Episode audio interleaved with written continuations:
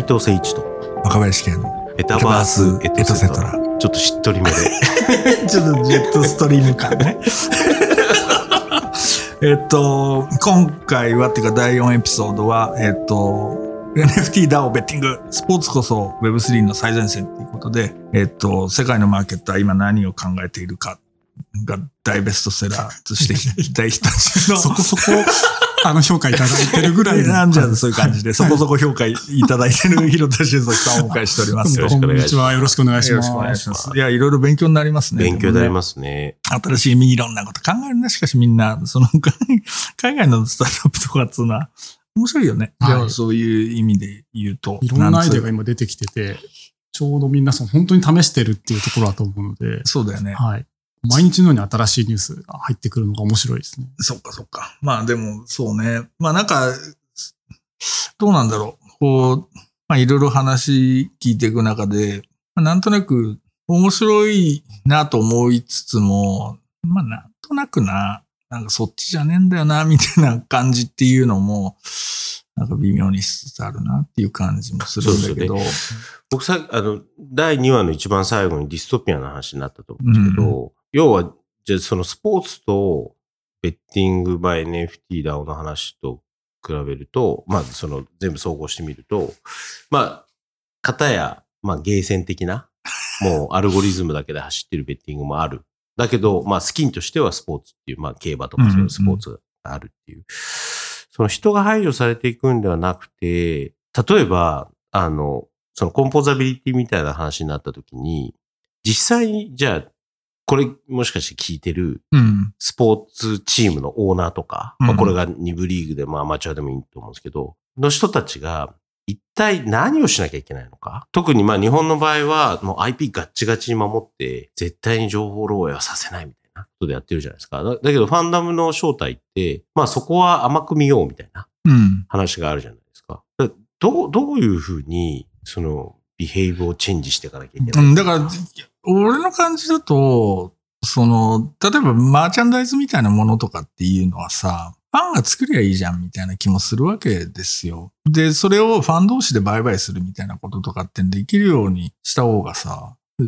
ほら、だって事業主体側はさ、自分たちで作んなくていいみたいな話もあるわけでさ、まあもちろん自分たちで作るから、その儲けになるって話もあるんだけど、わかんないけど、でもそういうふうなプラットフォームを、まあ一種のマーケットプレイスみたいなものを、じゃあ提供してあげるっていう風なことで、そこでいろんなトランザクションが生まれてったところで手数料取っていくみたいな話でさ、それでも結構大きいトランザクションが生まれるようになってくればさ、いや、絶対そう思いますよねだ。からそれ自体は結構いいわけじゃない。だからその時に、だからその、その、マーケットプレイスを作る機能みたいなことっていうのを、なんか提提供できないのかみたいな。それは、ね、リーグがやってもいいんだけど、なんかそういう考え方は無理なのかねっていうことをなんか思っちゃったりするんだけどな。それにその、マーケットプレスもそのマーチだけじゃなくて、例えば中継みたいなことも多分簡単に今だいぶできるようになってるんで、協力してくれるカメラマンにもまさにコンポーザビリティで俺ちょっとできるよって言って、その地元のチームのを配信したら、その地元はちょっと見てくれる人たちいるよねみたいな。そこでちょっとなんか、ちょっと粋な、なんか商店街の人が、じゃあちょっと1万出すわとかって言ったらなんかちゃんとみんなにこう心配されるとか、なんかそういう、なんか地元の試合をみんなで応援しようみたいなところに、で、なんか手伝ってくれたから、ちゃんとトークンをってなると、ボランティアやらされたってだけじゃなく、なんか愛着を持って応援できるって、なんかそういうそうそうそう。のもなんか揃ってくると、もっとそう、面白くなるかも俺なんか、なんか、ま前に、その、なんか、うちのスタッフが調べてくれて、こういうのあるんですよ、みたいな話してたのは、だからそういう、なんかスポーツ中継みたいなのが簡単にできるプラットフォーマーみたいなのがいるんですよ、みたいな話があってさ。で、それってだから結局、その、お父さんが撮った息子の野球の試合をアップロードして、親戚一同に配るみたいなさ。なんかそういう、で、うんそれを、だからいろんな人ができるっていう。で、しかもそれは別に、その野球とかに限らず、わかんないけど、その、老人たちがさ、ペタンクみたいなのやってるみたいなのをでも別にできるし、で、そのコミュニティの人たちが見てさ、で、その中でわかんない課金もできてさ、とかっていう話ができたら楽しいじゃない？うん。めちゃめちゃめちゃファンダムがそうそう、まあ、経済というか、ね。まあ、そもそものコミュニティみたいなものがそこにあるわけで、で、その人たちが見て楽しんでさ、みたいな話のところでよくね？って、てか、インターネットってそういうものを救ってくれるんじゃなかったっていう。すごいマイナーというかマイノリティ、もしくはそのコミュニティのスケールがすごい小さいものでも成り立つようにできるっていうのが、そうそうそう、デジタルのある種のいいとこじゃない？ですよねそう。だからなんかそういう、だからそのフリンジにあるようなスポーツみたいなものとかっていうのもさ、別にみんな知らないから見ないし、そもそもアクセスもないみたいな話なんだけど、うっかりさっきのその、なんていうの、アメリカ南部でさ、もう他にかけるあれがないから、ロシアの卓球リーグ見出したやつがロシアの卓球リーグハマるみたいなことは別に普通にあるわけですよ、うん多分。で、なんかそういう、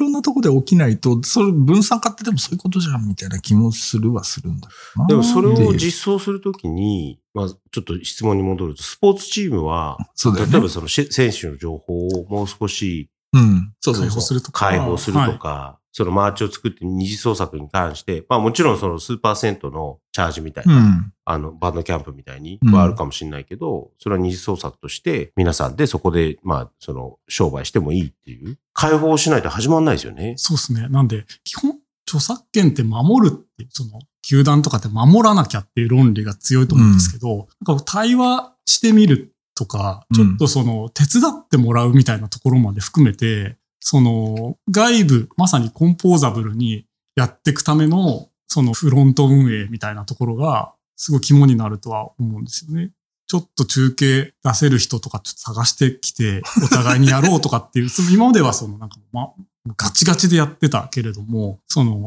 選手のインタビュー動画とかやっぱ一緒に作れる人をこう探していくとか、うんでそれちゃんとこう、なんかその撮った人も、まあ応援もしてくれるし、みんなに知らせてくれるっていう、なんかそういう連鎖をするための、まあ結構マインドセットの問題も大きいとは思うんですよね。うん、だから、基本的にやっぱ著作権の考え方って、その、えっと、基本的にはもちろん権利を守るみたいな話をは重要なんだけれども、その、それファンダムエコノミーの中でヘンリー・ジェンキンスって人が語ってんだけど、その、逆のベクトルとして、そのフェアユースっていうのをいかに可能にするかっていうのがうん。結構著作権のでも重要なテーマだったんだけれども、基本的には要するに、その、私的所有をしたその財産っていうのをいかに保護するかっていう方向にばっかり行っちゃって、で、こでね、この間なんか俺、その、えっと、著作権に関するその本書いた著者の人にインタビューしに行ったっていうののインタビュー原稿っていうのを読んだんで、それ今度国用のワークサイトってのに載るんだけど、でそこで言われてるのは結局、例えば要するに自分の権利を保護したい人たちっていうのはいろんなロビーングができるわけ。それ要するに業界団体みたいなものとかっていうのを含めてさ。で、そうすると、その、制度的には、えっと、その所有者の保護ばっかりうんが強まっていくわけだよ。なんだけれども、えっと、一方でフェアユースみたいなの求めるのは誰なのかっていう話になった時に、それって基本的にユーザーなわけよ。うん。で、ユーザーはロビングができないっていう話ね。で、それは結構面白い話だなと思って、非対称性がありますね。るっていう話。だからそこを、やっぱりその解消してこうみたいな話っていうのが、基本的にはその、なんていうの？てか、イインターネットで起きてたことの、うんある意味、その、重要な話だったりはしたわけじゃない。うん。で、まあ、クリエイティブコモンズみたいな仕組みができたりとか、だからそこを、なんて言うんだろうな、やっぱりもうちょっとそっちに向けて少し、その、もう一回、そ、そっち側っていうのはもうちょっと考慮しなきゃいけないっていうちなみにそこの、そういう、まあ、その、パーセプション自体を変えていかなきゃいけない。そのスイッチの入れ方って、どうやったら入るんですかね？まあ、それって、どちらかっていうと、まあ、広告モデルみたいな Web2 的な考え方から、うん。Web3 へどうスイッチを入れるかっていうふうになると思うんですけど、どう、どうやったら入るんですかね？しそんな簡単じゃないですけど。いや、でも、結局なんかほら、その、どうなんだろうな。いや、なんか僕思ったのが、例えばすごいローカルチームで、今って、まあいろんなリーグができてるじゃないですか。それこそダンスリーグもそうだし、えっと、まあマイナースポーツと、まあ X 系のゲームだったうんり、すごいいろんな X 系のゲームもあるし、例えば、なんか僕もどっかのメディアで見たんですけど、みなかみの 3x3 のチームが、ええおじいちゃんおばあちゃんにすげえ応援されて、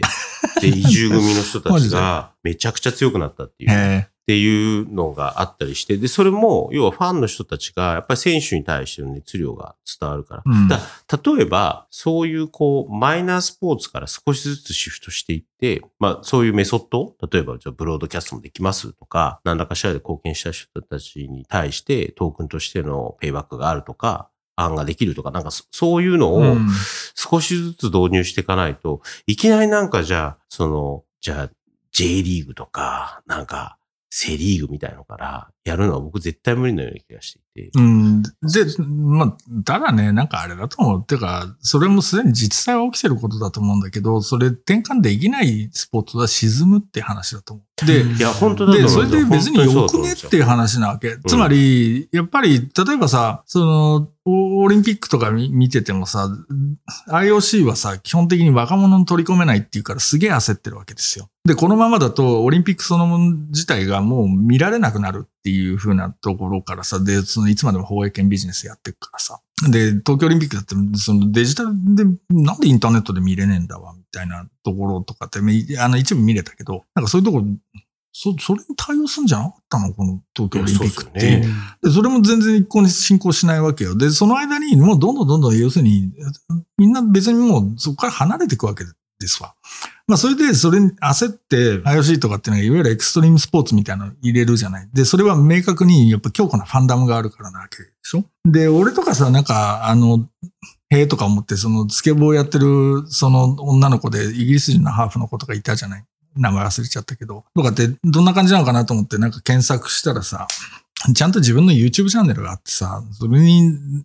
何十万人とかってフォロワーがいてさ、なんかさ、なんか自分で曲なんか作っちゃってさ、PV なんか作っちゃってさ、みたいな感じでやってるわけよ。はいはい。だからもうそこの中でビジネス回ってんじゃんっていう。で、そこにちゃんと、要するにそのメーカーなりのエンドースメントが入ってとかってなってるから、要するにオリンピックスポーツなんかに選ばれなくても別に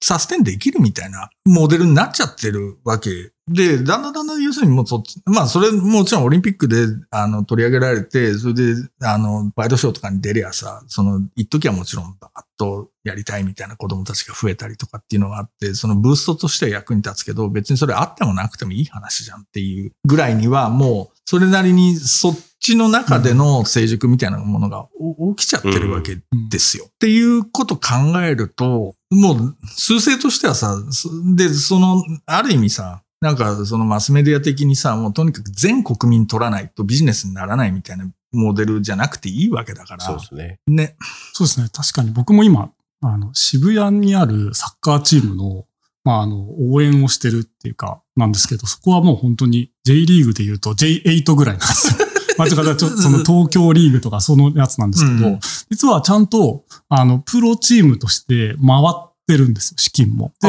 はい。で、あの、当然彼らはスポンサーっていう考え方で、ここにロゴ入りますよってちっちゃい企業もあったりもちろんしてるんですけど、考え方として、一人10万とかの、あの、ちっちゃいお金でもいいからかき集めてくるんですけど、それ払うと自動的に、フットサルの練習に全員参加で、その、その A チームと B チームの選手に全員なるんですよ。でそうすると、フットサルを一緒になんかやれて、はい、慣れて、で、かつ、まあ社会人で元サッカーやってたやつで、フットサルの競技場を借りたりするのめちゃくちゃめんどくさいんですよ。で誰かやってくれるといいよな、みたいなノリで、あ、ここのサッカーチーム、フットサル場ちゃんと抑えてて、仕事帰りできんだって言って、飲み友増えたし、フットサルもやれたし、なんならすっげえ上手いやつももちろん A チームでいるので、そこに教えてもらったりっていうことがあって、なんか、上手い形で、そっか、フットサルに参加券を買ってるんだとか。で、そうすると渋谷で働いてる子たち多いので、ちょっとこの仕事手伝ってくんないみたいなこととかが、うんわらわらわらっと起こってって、で、さらにまた、その10万払いたいって人が増えてたりして、で、それが今度、割と面白いコミュニティだぞってなると、今度は、その渋谷で言うと、東急さんとかがちゃんとメインスポンサーでガツッと出してくれるっていうところまで出て、いや、それですよ。そういう、白いか、。面白い。フットサルチームに入る、フットサルできる権利を買うことが、そう、本当にでも、そこが、まあ、そのディストピアにならない一つの、やっぱりエモーションが入ってるファンダムっていうところだと思っててそうだねで、僕、それイコール、まあ、前々から、あの、スポーツチームと仕事をしてるときに、絶対に選手稼働は無限にやろうと。だって別にそんな、一日、そんなね、練習してその後に人と喋りたくないみたいなのうん知らないよって話じゃないですか。で、なんか、まあ、うちの子も、まあ、とあるサッカーチームの、まあ、本当ジュニア下部組織みたいな、そのサッカースクールみたいなの言ってるんですけど、選手なんか一言も来ないんですよ。なるほどね。なんか、なんとか賞みたいな選手の名前出てくるぐらいで。で、選手と遠くなるっていう、まあさっきの若林さんの話だと、だんだんそういうスポーツっていうのは淘汰されていくっていう。うん。だから結局、まあいつも言ってるその大量こう消費というか、要はオールターゲットとして、えっと、100構えてるうちの60いればペイできるっていうんじゃなくて、本当に熱い人たちを。引っ張ってくる。まあ、イコール選手と、まあ、もしくはチームとのエンゲージが強くってならないと、まあ、そこがもしかしたらベッティングっていう、まあ、新しいも、あの、そのネーミングにした方がいいと思うんですけど、っていうのもそうだし、今おっしゃってたみたいに。でもそれを面白いな。コミュニティの参加で、かつフットボール、あの、フットサルっていう実態のある、そういう楽しめることと、でもチームも近くにいて刺激も受けるし、友達もできるしっていう。そうだから、ほら、スポーツの、一番最悪なところって、その、基本的に要するに広告ビジネスで回ってたから、要するにスターシステムっていうものが導入されるっていうことなわけよ。だからその、ひたすら頂点に憧れるみたいな話っていうのがあるじゃない。で、そのスポーツってもちろんその、もうトッププレイヤーのすげえプレイ見るみたいなのが面白いっていうのは、それはあの100%そうなのは認めるんだが、えっと、例えばやる側の人間からすると、全員がそこ目指せっていう風な必然性がないものでもあるわけだよ。うんほぼ慣れないですしね、なれないわけだし、だから今だと、例えばさ、なんだっけな、その、例えばなんか俺記事で読んで面白いなと思ったけど、なんか、てかヨーロッパとかだと、例えば、そのすげえ強いチームがいて、弱いチームがいてとかになって、その10対0みたいなサッカーの試合でよ、みたいな、なると、親がすげえ怒るっていう風な話があるみたいなさ。とか、要するに、えっと、うちの子はずっとベンチにいたみたいなこととかっていうのにすげえ怒るみたいな話っていうのあるわけ。で、それもさ、だからもちろんその、トップリーグに行く、要するにいわゆるジュニアっぽい話だったらそれはいいけれども、それ全部にそれが普遍される必要性ってあんのかっていうふうな気はするわけ。つまりそれ楽しみじゃんみたいな話だし、もうちょっとそのスポーツっていうのは、まずそういうこと別に一緒にやってなんか汗かいて仲間じゃんみたいな感じで、なんつうの、その、なんか一種のさ、自分の人生を豊かにしてくれるバディ見つけるみたいな話が重要なことでもあったりするわけなんで、じゃあそっちに軸足を置いた時にさ、なんか別に試合ってそんなに価値あるんだっけみたいな話とかっていうのもあるし、そこが勝ち負けみたいな話で全然なくていいわけで、とかっていうようなことを考えた時に、いや、その、例えば選手みたいなものの役割っていうのがさ、なんていうの、もうちょっと、その、違うものでもあり得る可能性はあるようですね気はするわけ。なんか、それは別に普通になんか地元でサッカーを教えてくれる人たちがプロサッカー選手だっていう話でも良くないみたいな気もするはするんだよ。そうそうそう。長くできますしね。そうそうそうそうそう。引退しなくていいし。そうそうねそう、だからなんかその、さっきの、だから、ヒルタ君言ってたその渋谷のチームとかの話は、本当に面白いなと思うし、だからそういうふうに、例えば、サッカーファンのお父さんお母さんが、そので自分の息子をさ、まあ、その、サッカーやらせたいみたいなことを言った時にさ、それと例えばその NFT っぽいものがさ、はその息子が普通になんか、あの、好きな時に行ってさ、サッカーの練習できるみたいな、その、権利みたいなことだったりするみたいなことだけでもさ、十分。十分ま回るし、いいわけだよセカンドキャリアみたいなことも、そのチームは結構考えていて、一応その、まあ、結構お金はきついわけですよ。なんですけど、まあそれで引退したとしても、そこでコミュニティもあるし、結構割と仕事をお互い与え合ったりするとか、でも、やっぱりその A チームで活躍してたっていうところやっぱリスペクトがあるので、やっぱみんなにこう尊敬されたまま、やっぱりそう過ごしていけるし、うん。なんかそういう、なんだろう、サッカーを好きで居続けるってことを第一に考えていて、なんかその、もちろん上は目指したいけど、サステナブルってなんだっていうか、その、サッカーやり続けたかった俺たちはって、その、結局社会人になって、なんか引退だとかっていうのって変な話で、そうだよねサッカーなんて別にやり続けられるはずだっていうところをめちゃくちゃ解こうとししてるんですよね。そのプロリーグに入るみたいな話じゃなくて、はい要するにサッカーを続けた。続けたいために何ができるかっていうのをまずベース話作るとそれ、でそれなんかそ、なんかその、もちろんね、負けるとめっちゃみんな叱られたりしてるんですけど、その上に行くための。だけど、とはいえ、サッカー続けてよなっていうのは常にみんなこう、あるので、すっごいみんな知恵出し合って、じゃあ一口10万で振っトサルできるよねとか、そういうのをいろんな工夫してメニュー作って、みんなでこう営業とかしてるんです。それこそ、うんそのスポーツコンポーザビリティのところですよね。そうだと思う。で、もう一つは、まあよく若林さんとそのファンダムの話をするときに、コンピテンシーって話をするんですけど、要はできることをみんながその中でやるっていう。はい。今日なんか、その、今の渋谷のあのチームの話を広瀬さんから聞いて思ったのが、今までってなんかオーナーと選手とか、もしくはファンと、えっと、チームと選手みたいな。だけど、全員メイトってことですよね。あ、そうです。みんなサッカー一緒にやろうぜっていうのがベースにある。でね、いや結構ね、ここれファンダムのところでも重要なのは、えっとね、えっと、そのプレイヤーのところなわけ。つまり、えっと、音楽で言うと、アイドル、えつまりパフォーマーの人たちっていうのが結構気の毒なことになるっていう話はあって、つまり事業者は、あれなんだよ。結局アイドルすり減って自殺しようが別に知ったことじゃないっていう風な立場取れちゃうわけよ。うん。うん。なんだけど、常に矢面に立つのは、アイドル自身だったりするわけね。で、そこはやっぱり結構ちゃんと解消しないといけないっていう。つまり、やっぱりさ、それは、あの、スターシステムダメだって言っても、やっぱり上手い選手っていうのは憧れの対象になるし、そういう意味では目立つし、その、で、その人たちを基本的にすりつぶすことで成り立ってきたシステムじゃないエンタメとかっていう。で、生き残った人たちは、それに負けないぐらいたまたま強かったっていう風な話でしかないような気がするわけよ。で、なんか、その、やっぱり事業者っていうのと、で、ずっとずるいなと思うのは、要するに事業者その後ろにずっと隠れてるわけだよ。だから、その人たちがやっぱりちゃんと、自分たちが矢面になるっていう風な考え方。で、それは結局は最終的にはみんなメイトじゃんっていう話なんだと思うんだけれども、なんか、その、やっぱり事業者側がやっぱり、表に出てこいやって話は本当にあると思うわけ。で、やっぱりそその中でちゃんとプレイヤーとファンとそのビジネスの人間っていうのが、対等に。そうそうそうそうそう。で、そこはちゃんとそういうふうにできないと、そうですよね。やっぱりお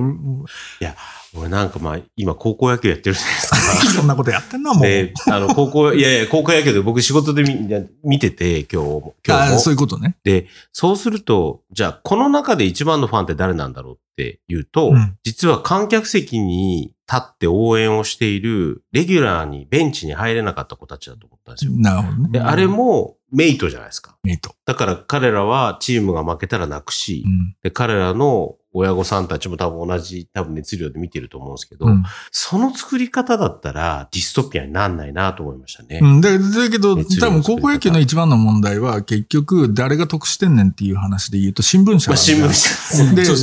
で、それを、をてか、それ搾取じゃねえかよっていう風な話とかっていうのを、やっぱりいい加減にもうちょっと、そうですね。うん。その、だから、そのスポーツの主催者みたいなのっていう、だから結局その、どっかで大阪なおみの話したんだけど、そのパワーバランス崩れてるのは、えっと、今までって主催者が、俺らがいるから、お前らがいるんだろって選手に対して言えたのが、パワーバランスが逆になっちゃって、選手が、俺らがいるから、お前ら存在できてるはずじゃんっていう風な立場にだんだんなってきちゃってるわけですよ。でそれは要するにもう完全に、そういう意味での、選手ってね、ユーザーでもあるわけだよ。そういうことで言う。ユーザーファーストで 考える運営っていうのはやっぱ求められてる。そう、求められてるっていう風な話で、で、そうでなければ、だって別に大阪なおみが他の選手に声かけて、もう別のリーグ立ち上げようぜみたいな話って別にできちゃうんだもん。めちゃ人気になりそうで、ですね。そうそう集まんだもん、それ。そうそうそう。それで、こうだよ、みたいなやつがさ。なんかで、なんかちょっと音楽やってるみたいなさ、ことで。そうですねだって全然激アツじゃん、みたいな話。めちゃ見たいですよね。見た、見たいわけで。だからそこら辺も、なんか結局、誰が、誰のおかげで、これは成り立ってんだっけっていう話を、やっぱちゃんと考えた方がいいわけ。で、それは、全員いて成り立ってんじゃんって話にちゃんと落ち着けやっていう風な気が俺はする。だからそれ客がいて、もちろんプレイする人がいて、それでしかもそれをちゃんと事業にしてる人がいるからこそ、三者が出会えるわけで、みたいなことっていうのを、もう一回なんか三す組でちゃんとこう、お互いの、要は三権分立じゃないですけど、やんないと、うんどっか運営だけが資本の論理でめちゃめちゃこう言っちゃうと、他が使い捨てっていうか別にうん。いや、そうですよね。うん今すごい泥臭い話になったんですけど、すごく Web3 ってそういうことだと思いました。本当はね、だからそういうことだと思うし、だから俺がファンダムに興味持ってるのはやっぱりその、ファンダムって基本的には要するに真ん中には資本主義っぽいさ、ものが作動してるわけですよ。だからそれは別にマーベルだろうがさ、その BTS だろうがさ、あの、エピックだろうがエピックだろうがなんだろうが。でもそそれはそうなわけ。で、なんだけれども、結局、ファンダムの難しいところは事業者が金で動員しようと思うと、この人たちは動かないっていうところだと思うわけ。つまり、いや、金のためにやってるんじゃないんで、みたいな話っていうのがあるわけじゃない。で、それはあくまでも、ある意味こう、贈与であるっていう風なところで、それは等価交換っていうか、いわゆるその、経済的な等価交換ではないのであるっていう風なところが、ファンダムの教示でもある。うか過剰に見えますもんね、なんか。うん。そう、だからそういう意味で言うと、その、なんていうのかな、資本の論理っていうのを発動したときに事業者が、それをある意味牽制する役割を担うっていうところが結構やっぱりポイントだと思うわけ。うんなんだけども別にその事業者が、なんかある種の資本主義的に動いていくこと自体を否定しちゃうと自分たちの存在が否定されちゃうので、めちゃくちゃ繊細なことやんなきゃいけないですよね。そうそうそう。だから事業者は大変だと思う。で、もうこれこれから起きていくのはもうほぼ事業者がいないんだけど、なぜかファンダムだけあるみたいなことっていうのが本当に多分どんどんどんどん増えていくような気はする。Z ランみたいな。Z ランツが、まずあれもまあ誰がイニシアチブ持ってるかわからんそうで、まああれは事業者がいるんだけど、うんもうちょっとなんていうの、わけわかんない、本当にさっき言ったドット絵みたいなものがさ、なんか、とりあえず適当にみんなで作ったものが、それ面白いじゃんみたいな話になってって、その、なんかそういうものができていくとか、なんかそういうことっていうのは多分起きていくのかなっていうふうな気はするんだけどね。だからもうなんかもういいよ、スポーツって。てかもうここまで及ぶと、俺はスポーツは世の中に害悪しかもたらしてないんじゃないかって気持ちに結構なってくる。あ、てかスポーツ自体はいいもんだと思うよ。うん。だスポーツし、ビジネスがってことですよね。うん、っていうか、これまでの構成が、やっぱり、なんて言うんだろうな、うんと、非常に不自然な形の上で、やっぱ成り立ってたなっていうのが、その、で、その中にいた時は別にそれが自然だったんだけど、もういい加減なんかそ、う、そうでない。だいや、例えば要するに、なんていうの、じゃあプロ野球みたいなものとか、いいよ、大相撲みたいなもののあり方と、なんか、その、エクストリームスポーツやってるさ、中学生みたいなのがさ、YouTube でさ、なんか楽しそうにやってるみたいなのって、まあそっちはそっちで大変なのさもあると思うけど、どっちが健全に見えるかっつったら後者じゃん、みたいなことは普通にあるような気もするので、なんつったらいいんだまあちょっと俺はそういう意味で言うと、ちょっとスポーツに関しては割とラジラジカル。でもなんか、いろいろ話だけどじゃないですけど、まあ、淘汰されていくんじゃないですか。その、うんうん。そう、ファンダムというか、その、まあ、メタバースなので、うん。メメタバース的な、それってファンダムも入ってるし、非中心的な、まあ、DAO の話も、うん。あの、そうだしっていうのが多分インストールできないものに関しては、まあ、あからさまに今ってブラックボックス、まあよく僕毎毎回言ってますけど、そのブラックボックスが嫌われるっていう。で、やっぱりこう、中をできるだけ、その、透明化して見せていかなきゃいけないはい。っていうところに来ると、だんだんこう、一般の、その、スポーツ観戦者の人たちも、あれ最近テレビでやってないなと思って、まあ見なくなって、うんファンから離れていって、で、そのスポーツ人口が減ってってっていうのも、もうそれトータが、まあ、結構すすごい、そのスピードで起きるじゃないですか。まうん。あそれはそれで良くて、逆に言うとさっきのその渋谷の勝ちームじゃないですけど、とか、だからそういう方がなんか、健全ですよね。うん、楽しくないみたいな気もするよね。まあたまになんか、まあ俺もなんか、ほら、ワールドカップとか本当に好きは好きなんで、まあなんかたまにこうやって、なんか見てさ、世界は広いな、みたいなのは楽しいは楽しいんだけど、でも世界は広いなっていう話だったら別に、ロシアの卓球リーグでなんでダメなんだっけっていう話はもう一回、その、うん。自分に問わなきゃいけないと思うし、ただなんか、みんなが国民全員が同じスポーツ好きだみたいなことの方がはるかに異常じゃんかって気もするわけですよ、今からすると。てか、なんでそんな世の中に、がまあ、そんでよくそんな世の中作ったなって今、そうですよね。本当に思うわ。だけど、まあ、別に、まあ、淘汰されていくけど、多分さっきの、その、まあ、そのファンと、まあ、リーグと選手みたいなところがうまくバランスが合うところは、それはそれで、まあ、新しい形で残っていくし、だから、まあ、いろんなこう、大小様々なコミュニティと、まあ、それこそそれがベッティングがエンジ大きなエンジンになる場合もあるし、例えばさっきのメイトみたいな考え方が一つの大きなエンジンになるみたいな。まあ、いろいろが多分発生してくるうん、あのね、でもね、一個確実に言えるのは、あれだと思う。えっと、結局、そのスポーツは、と特に国際スポーツは、完全なビッグビジネスじゃない。で、それを、その、それで、なんていうのかな、美味しい思いしてる人たちは絶対それ手放さないわけ。で、普通に俺、なんかコロナの中で思ったのは、うんとね、どう言ったらいいのかな。えーっとね、スポーツにおけるそのローカリズムみたいな話っていうのは、そのグローバルのスポーツでゴリゴリ儲けたい人たちにとっては結構邪魔なものだっていう風な気もするわけね。なので、本当に世界中のそのトップ選手だけ集めて、スーパーリーグみたいなのを作って、それ全世界で配信して、その上にもう駆け乗せてなんやらかんやで、一番利益取れるようなやり方に向かおうっていう風な方向性は完全に作動すると思うわけ。で、欧州スーパーリーグ構想ってあったじゃない。あれがそれだったんで、多う分。そう。で、それを完全に要するにそのローカリティ切り捨てるみたいな。だからスポーツグローバリゼーションのもう完全な純粋系みたいなものっていうのを作ろうっていう話は相変わらず動き続ける。で、それは NBA とか、そのプレミアとか、なんかそういうところが、まあ残るとは思うんだけども、それを多分各ローカルのスポーツの団体みたいなものっていうのが、まあ要するにその参加に収まっちゃうっていう話はあるのかもしれないんだけど、とはいえその国内みたいなところで、それをどういうふうにマネージするかっていうと、多分同じ考え方の中でやってたら、もうただ単にそのスーパーリーグに選手供給するだけの、うん。なんていうのかな、一種の養鶏場みたいな話でしかないと思うわけ。ソシオがソシオって呼べなくなりますよね。そうそうそうソシオじゃなくて、うんキャピタルみたいな感じにななっちゃうだろうなそう、だから、それは結構俺は進行するだろうと思うし、欧州スーパーリーグの構想が出た時の、まあ、あ、そういうことやりたいんだっていうふうに普通に思った。だから、もう完全な純粋グローバルスポー超ツ。スーパそう、スーパーグローバルスポーツみたいな。で、それは、まあ、わかんない。面白い可能性はあるはあるんだよなっていう、見てて。ー。なるほど。じゃあその両輪が、まあそのアプリ業界でもよくスーパーアプリすげえって話 そうそうするじゃないですか。そう全全部入ったものが。そう、だからその、うんすげえ新自由主義的なスポーツビジネスっていうのは、あ相変わらず強いだろうなっていうふうな気がして。まあちょっと見てみたいです。いや、だからその中で本当に、要するに、あのもう、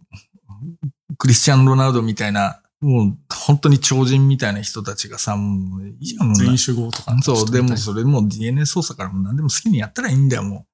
で、そういう人たちがなんか超人スポーツみたいなのやってんのはあり得るとは思うけど、それに、その、ローカルな何かっていうのが、てか関与できなくなるような気がする。確かにそうですね。そう。なので、そうだとすると、もうちょっと、なんか、うん あとは草の根な、みたいな話でいくとだよ。なんか、わかんないけど、すげえマイナーなスポーツをちっちゃなコミュニティでやってるみたいなことの方が楽しくないみたいな気も。あるは、あるような気がする。うん見えたような気がします。わかんない。うんわかんないです。うん俺はでも、だからそのメガなんとかみたいなものは残ると思う。そうそう。で、それ、誰もそんなもん手放そうとは思わないから、まあそうですね。そうそうそう。ただそこになんか、むやみに組み込まれちゃうとまずいんじゃないの？っていう風な気がする。だってもう完全にだって日本だって空洞化が起きてるわけでしょ？そうですね。でしょ？相当ファンのシフトは起きてると思いますよ。ね。うん。なるほど。っていうね。というわけにね。というわけで、すいません。俺なんかスポーツの話って俺なんか一人で熱くなっちゃうんだよな。なんだ俺嫌いなのかな？それとも好きなのかいや、なんかすごい僕、前に、リバプールでしたっけ？その、あの、チームがもたらす地域への経済効果の記事うん。の話見てても、なんか嫌いなんだけど、嫌いな目線で見てると好きなんじゃないですか？そうです。だから俺スポーツはね、好きは好きなの。だから俺子供からずっとスポーツ見てたし、大相撲大好きだったし、野球すごい好きだったし、サッカーも好きだったし、とかっていうさ、のはあるんですよ。でも嫌いいになってるけど、あれ、でも俺好きかもっていう。いやー、わかんない。だからその、ただスポーツが体現してるものがあんまり好きじゃないっていうこと。ねその社会の中において、その、なんて言うんだろう。すげえコンペティティブなわけだしさ。なんか、そうでない。うん。というわけで、スポーツベッティングに関してはちょっと経過観察ということで。いや、でも、あの、うでもね、スポーツベッティングの話で言うと、えっとね、それこそね、経産省とかが検討に入ってるよ。いや、入ってると思いますよね。だし、その、うんスポーツベッティングのお金を、その、学校の部活に回すみたいなアイディアってのはもう提出されてたような気がするんだけどな。なので、まあ単純にそのスポーツみたいなものっていうのは本当になんかどうやって回していくんだっけっていうのはそのコミュニティレベルで考えると大事は大事だと思うんで、なんかそう、そういうものとしてどうやってそのサステンさせていくかっていうところは、まあ大事だよねって、俺これ延々喋れる。はい。ごめん、すいません。というわけで、広田さん、今日はありがとうございます。ありがとうございましたはい勉強になりました。ありがとうございます。ありがとうございます。